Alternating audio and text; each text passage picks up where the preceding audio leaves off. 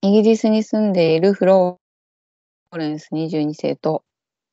日本に住んでいる豊里耳がお送りするまとかのポッドキャストです。メガネの時間。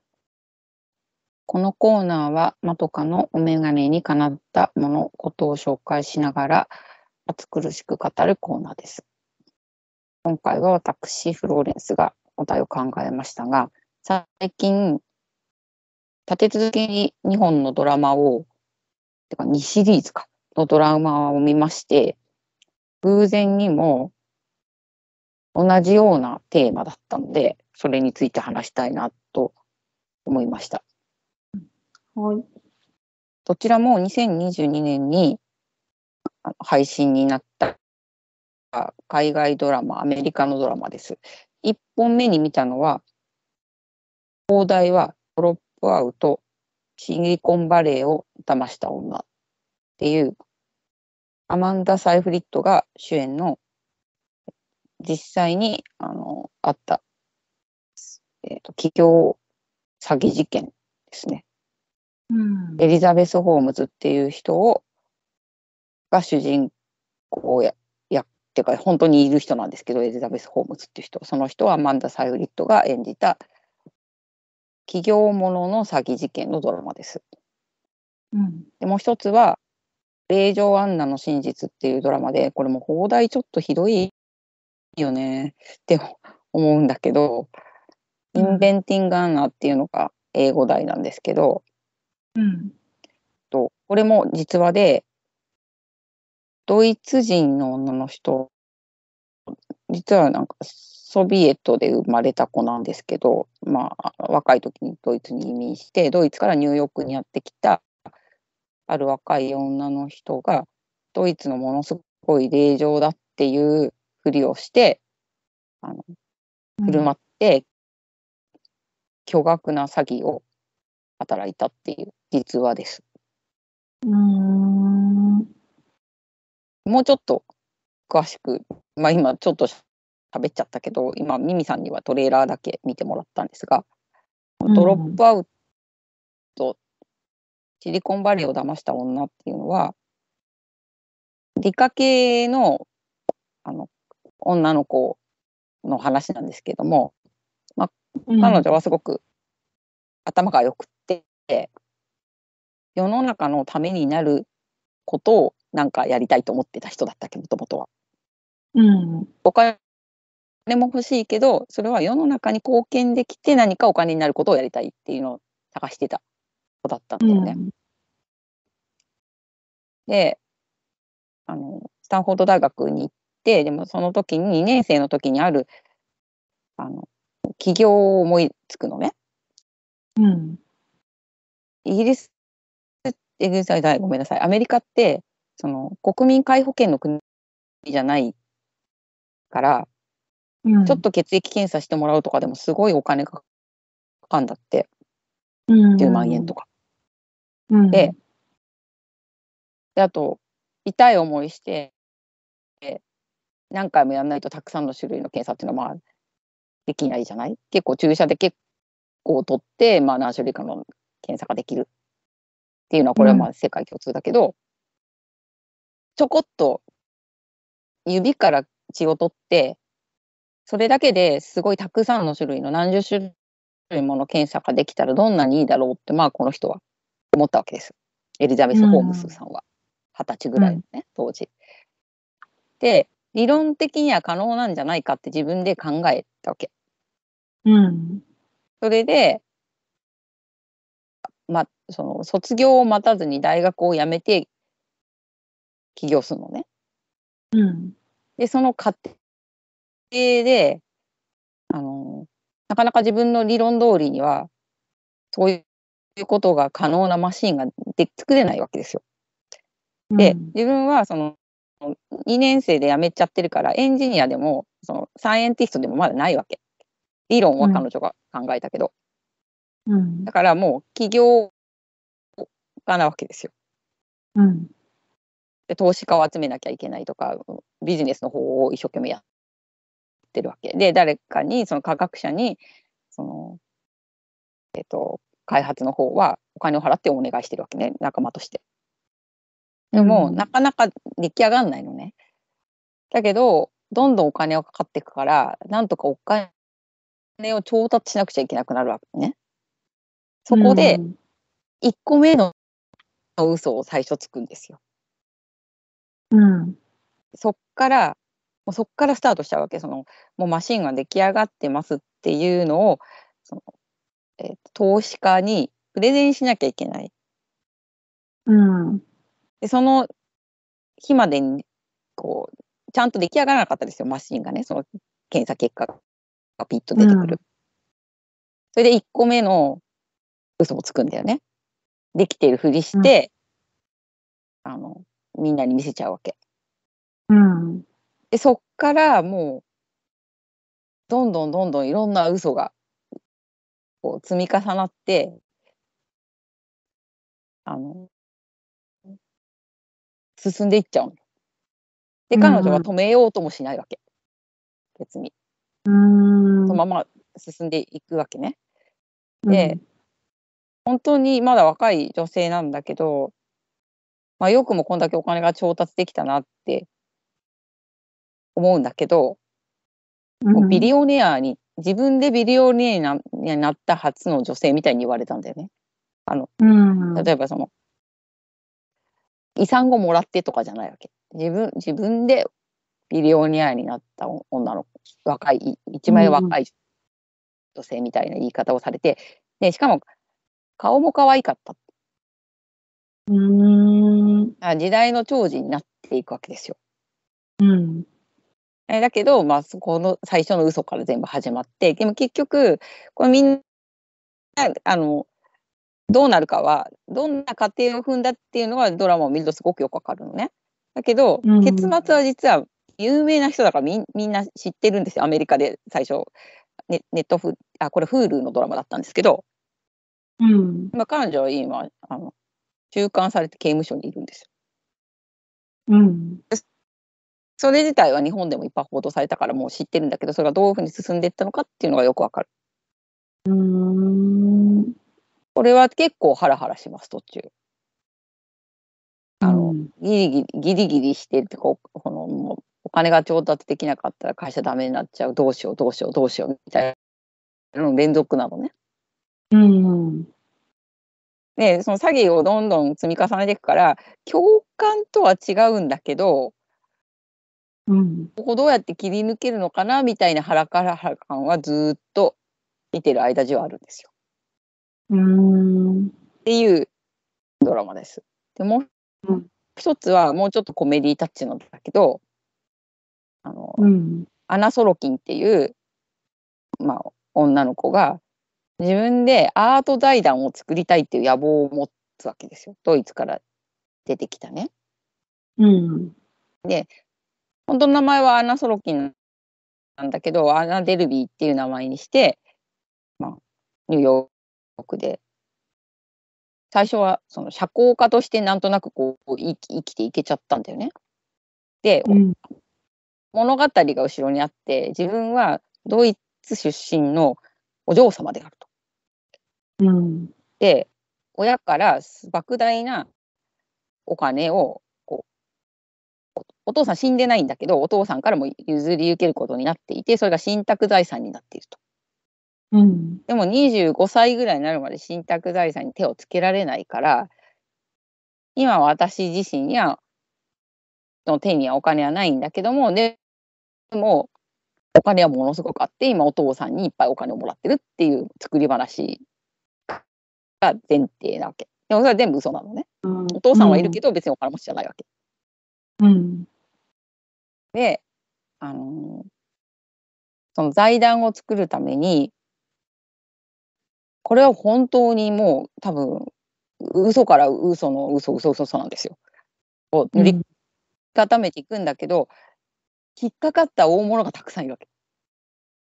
うーん、でもその財団を作ってすごいビルを借りて、ここになんかもうすごいエキシビションルームを作って、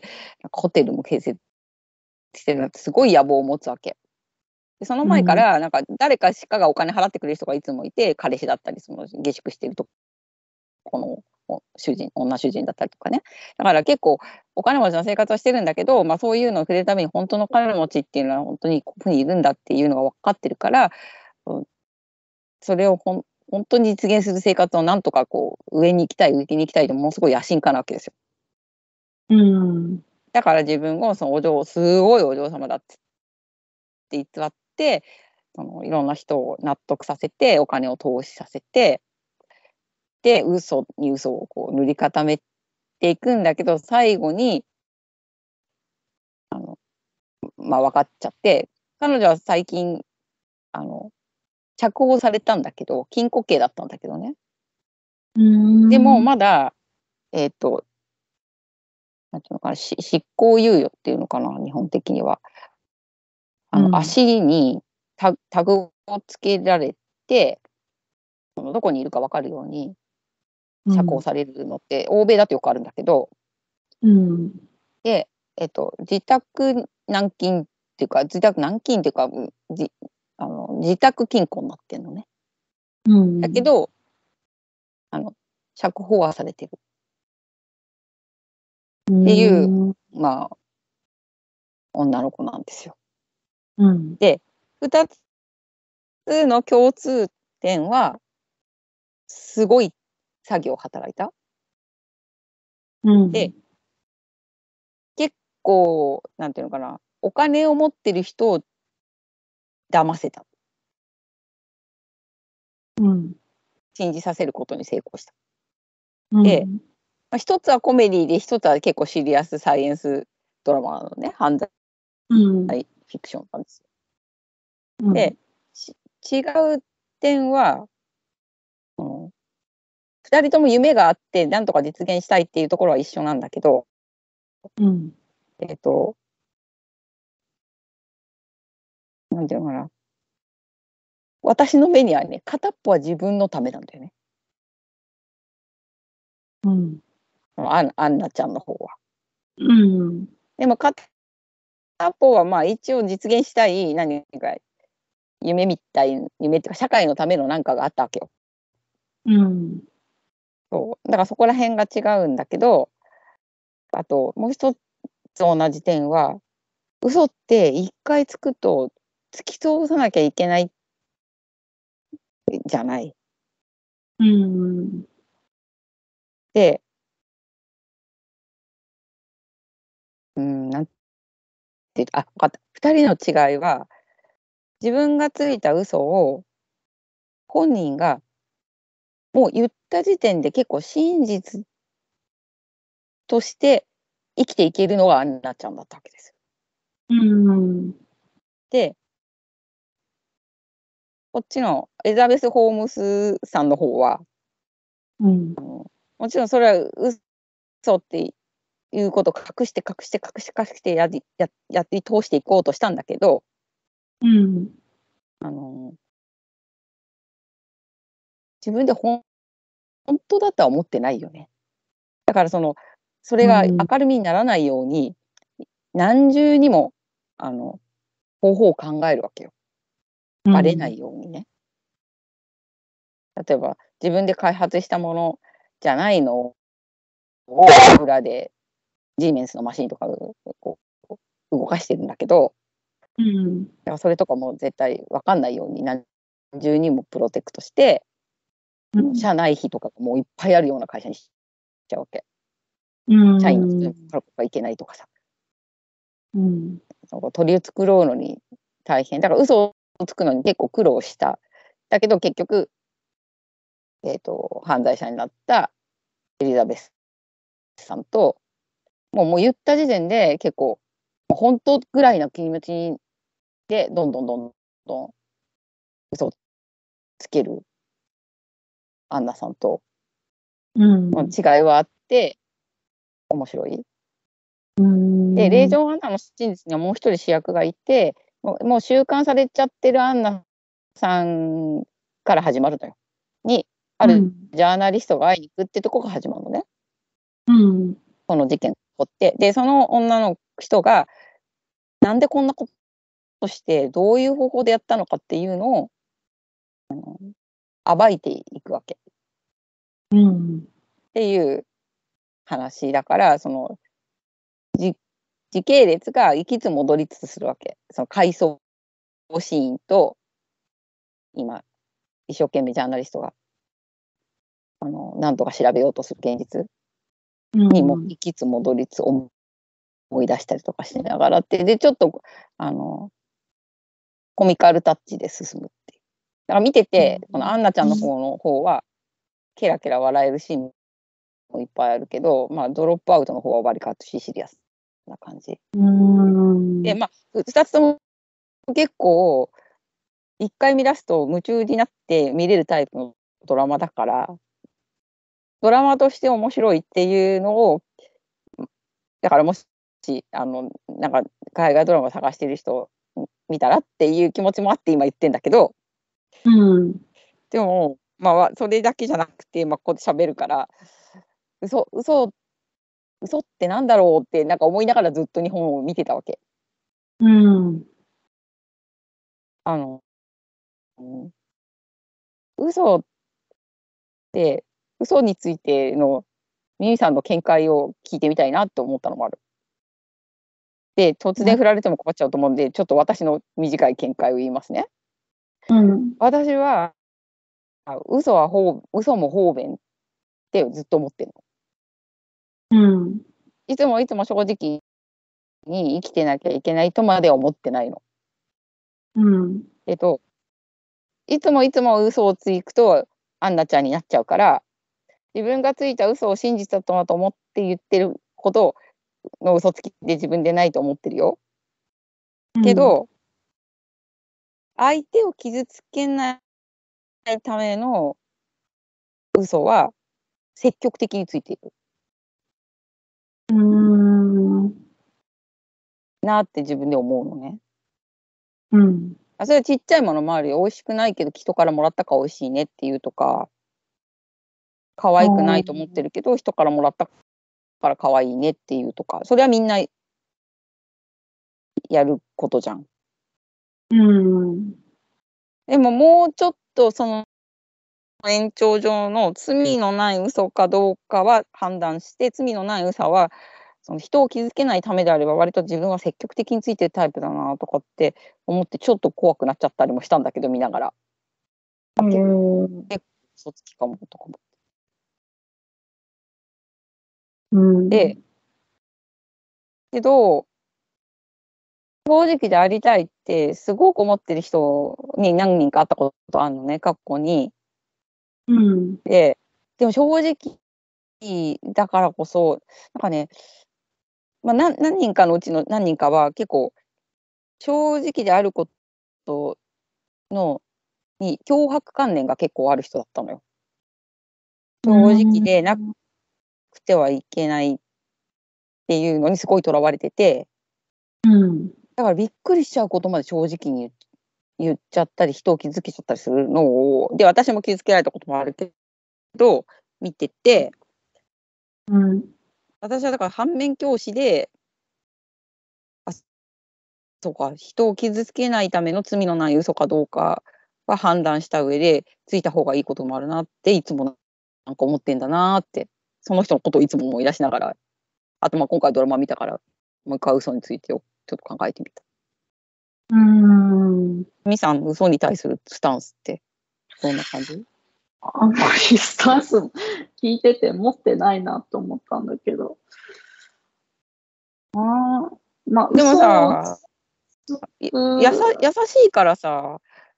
基本的につかない人だと思うけど、優しい嘘は結構つかなきゃいけない場面もあなたあるんじゃないのって思ってんだけど。あ、割となんかそんな無理して嘘ついてる感はないけど、なんかその、うん、あんまり思ってなかったらあのそれについてコメントしないまあもちろんさ、そりゃそうよ、い言わなくていいなら、ああそうそう、言わなきゃいけない場面だったら言ってるかもしれないね。いち対いちとかだと結構も逃げられないみたいな時があるじゃない、うんうん、でもなんかでもあんまりそういうそういうシーンがそこまでない気がしている。ああ、それはいいことですね。日常に、まあ人とそれだけそこまで合ってないっていうのもあるかもしれないけど、合ってないけどね、前のがあった、だから仕事とかで人に会わなきゃいけないのがあった時の方がもっといっぱいあったけど、うん、でも仕事でつく嘘は嘘って言えない嘘かもしれないと思ってるからあんまりカウントしてないけどまあそれはそれはいいんじゃないかな。もう政治とかいっぱい言わないといけないこととかいっぱいあったからね。うん、でもなんかこうたまに別に、うんうん、ああのなんていうの、そのホラー吹きみたいな人がいるじゃないですか。なんか自分、うん、それちょっとびっくりするんだよね。なんかそういう人はなんていうんだろう。その罪悪感とか、そのまあ見てないけど、そのアンナちゃんに来たいのかもしれないけど、そうそうそうそうそうアンナちゃんですよ。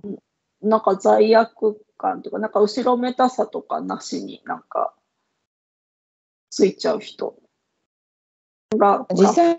会ったことある？本当のホラ吹きに。なんか話しか聞いたことない。ちょっと会ってみたいなと思うけど。あ、でも知り合いの知り合いの知り合いぐらいにはいるわけね。あ、そうそうそう、知り合いの知り合いくらいに。あ、そうなんだ。へえ、まあ、なんかちょっとそういう人気になる。なんかどういうマインドなんだろうと思って、ね、そうそうそう、虚言癖、うん、どういうマインドなんだろうなと思って興味は湧いちゃうけど、人の期待に応えたいっていうのだっていうの聞いたことあるけど、その時の流れにちゃんと乗った話をしなくちゃいけないんじゃないかと思っちゃうからだって。でもそれちょっと分かる気がして、なんか怖いなって思ったことがある。あの帝銀事件の犯人とされちゃった人、多分冤罪だけどそのまま病気で亡くなっちゃった人が、だから結構虚言癖があったからそれが取り調べの時に、うん、あの裏目に出ちゃった、うん、病気だったって。うーんでね、えあの今回アンナちゃんの方を見てて、うんとまあ、いっぱいこのドラマ見ながら変な矛盾がいっぱいあるなって思う。だってやっぱ弁護士は弁護しなきゃいけないから、彼女をなんとか無罪にしようとするわけですよ。いっぱい嘘つきなの知ってんのに。あ、嘘つかなかったとは言ってないんだけど、うんうん、刑務所に行くほどの犯罪かっていうところで争点で頑張るわけね。でもまあすごいミリオンのお金を使っちゃってるわけだから、そりゃ行くでしょってまあ見てる方は思うんだが、うん、でまあいろんな生い立ちとかもいろいろ明らかになったりはするけど、でもまあそこにそれだけの同情的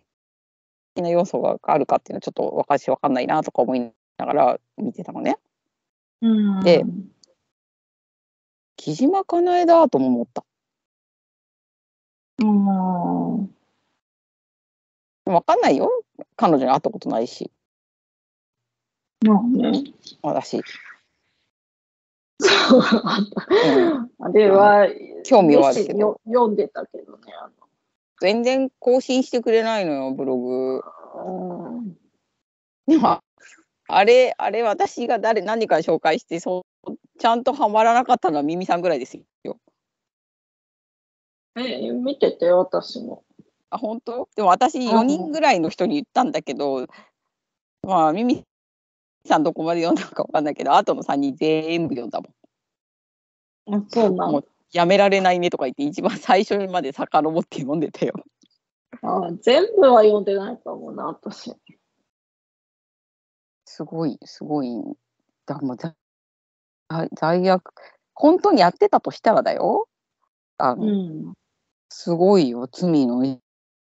識のなさに。でもやってないかもしれない、うん、だって世の中って流れによって変わるじゃない。だって今林真須美さんはどうも冤罪だっていうふうに世の中に動いてきてるでしょ、うんうん、だって捕まった時なんてもう絶対犯人だったわけじゃん、うん、だから怖いよね。本当の真実がどこにあるのか分かんないっていう怖さはあるけど、あの な, なんかまあ令嬢アンナさんの方は嘘令嬢アンナさんの方はちょっと木島かなえのことを思いながら、うん、あのスケールはちょっとこっちの方がアンナさんの方が大きいけどね。そうね、うん、だってなんかお金をもらってるわけじゃない暮らしをしたいではなかったんだもんアンナちゃんは。自分でアート財団を作りたいっていう夢のため、もうちょっとなんかもらお金でリッチだってフラフラしてればいいいやではなかったんだよね。うん。だってなんかあのその子も 美, 美人だって振り込みのドラマになってるから、まあ実際きれいな人でだってもう裁判とかも着てく洋服とかすごい選んでたみたいだしね。一生残る写真だから。うん。そうだから虚栄心とかすごいあるんだけど。でもだからお金持ちと結婚すればいいんだったら別に道余ったみたいなことも言うんだもん。うーん。近寄ってきた人とかいるから。うん、でもまあなんかちょっと怖く。だから両方テイストは違うけど、こう息を吸うように嘘がつけるタイプの人と一個最初についた嘘からどんどんどんどん行きたり。になっちゃうタイプといろんな嘘があるけど、私も日々ちっちゃい嘘がいっぱいついてんだと思うけど、まあこんな嘘にね詐欺事件とかに発展するほど大物じゃないのでそんなのないんだけど美味しくないの美味しいねっていうぐらいなんだけどさ、まあ、まあすごいお金を集められるっていうのはちょっとまあすごいよね。ねすごいよね。でも、でも借金なんだよ。うん。全部、まあ、借りてるんだもん。うん。うん、そうなんかまあちょっとできないなとか思うけど、うん、なんか嘘って怖いし、でもでもそれで私がやっぱり正直に行きたいなとまで思わなかった。見ても。うん、あとなんか罪悪感がどこにあるかっていうのも人によってすごい違うんだなっていうのもなんか思ったふたつ、ふたつを見て、うん、もう一回よくね、まあ、イギリスに住んでるからイギリス人ってあんまり借金抵抗がない人たちだなっていつも思うの、うん、クレジット額の限度額までは自分のお金って思ってる人も多い。日本人はあんまり借金好きじゃないよ。うん。だから投資とかにあんま向かないんだと思うんだけど、うん、もうちょっとね、その辺結構大物だなってみんな思う思うの。私すごいできないんだけど。うん。うん、そう。だからその一回ね借金しちゃったりすると。結構ここまではいいやって思っちゃうもんだっていう話を聞いたことがあるの。あの会社やってる人とかに。そうね。うん、で次次っつって。でもそういう経験したことないからできないんだけど。うん、でもそうもそうなの。自分のお、お金みたいに思っちゃうんでしょ。借りてるけど。そうそう。でまたさ企業とかや。ってると自分のために使ってるわけでもなかったりするから、うん、もうちょっとこうあのお金に所有権所有感がないっていうか、あそんなことないのかな、所有感があるのかな、一回入ってきちゃった事件で所有感があるからゲルティじゃなくなるのかな、借金に押しつぶされちゃうっていうのの体制をなんか、ね、私はすごくないけど全然ある人がいっぱいいるわけですよ。うーんちょっと嘘と似ているかなと思った。うーん限界点とかが人によって違うことも含めてそうねとかを考えながらうらうら見て、でもどっちもなんか面白くできてて、うん面白かったので隙間時間にちょこちょこ見るには楽しいです。ずっと見続けていなくても分かります話が。うーんうん、結構長い時間かけてみたんだけど、化粧してる時間に見てました。うん、出かける前とか。結構 何, 何話もあるんでしょ、ドラマとか。そう、両方ともじゅうわぐらいずつある、うん、とかはちわとか結構結構あるから、でも結構あの中毒性があるよ、どっちも。だからもうこういうのあるとさ、時間を作ってまで見ようって思うなって久しぶりに思った、両方とも。ああ、それは面白いっていうあれだね、うん、証明だね。そうそう、もう隙間時間でごふんとかじゅっぷんあったら見てたもん。うん、あ、そう、面白かったんだね。でもまた実在の人物ってふたりのことは知ってたのよ。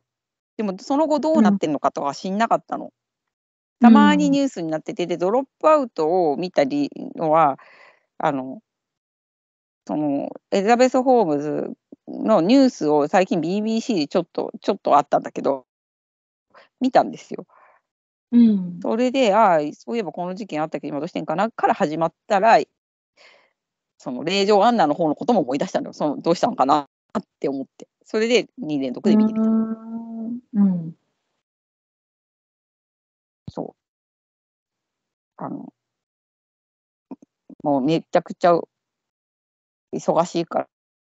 ら思うけど、多分ミミさんがサブスクしてるやつではどっちか見れると思います。あ、令嬢アンナはネットフリです。うん、でもドロップアウトはもともと Hulu だったけど今違うのとかでもいっぱいやってるから、もしかしたら見れるかもしれない。なんかディズニープラスって書いてある。あ、そう、ディズニープラスとか、そう、うん、アップルとかでも見れる。まあお金かかるかもしれないけど、うん、まあ、機会があってちょっと面白いの見たいなと思ったら、あのアニメで忙しいと思うけど、うん、アニメも最近見れてないけど、うん、見てみます。面白そう。面白かったです。うん、はい、では、うまく説明できなかったけど、今週はこの辺で、また来週お耳にかかります。さようなら。さようなら。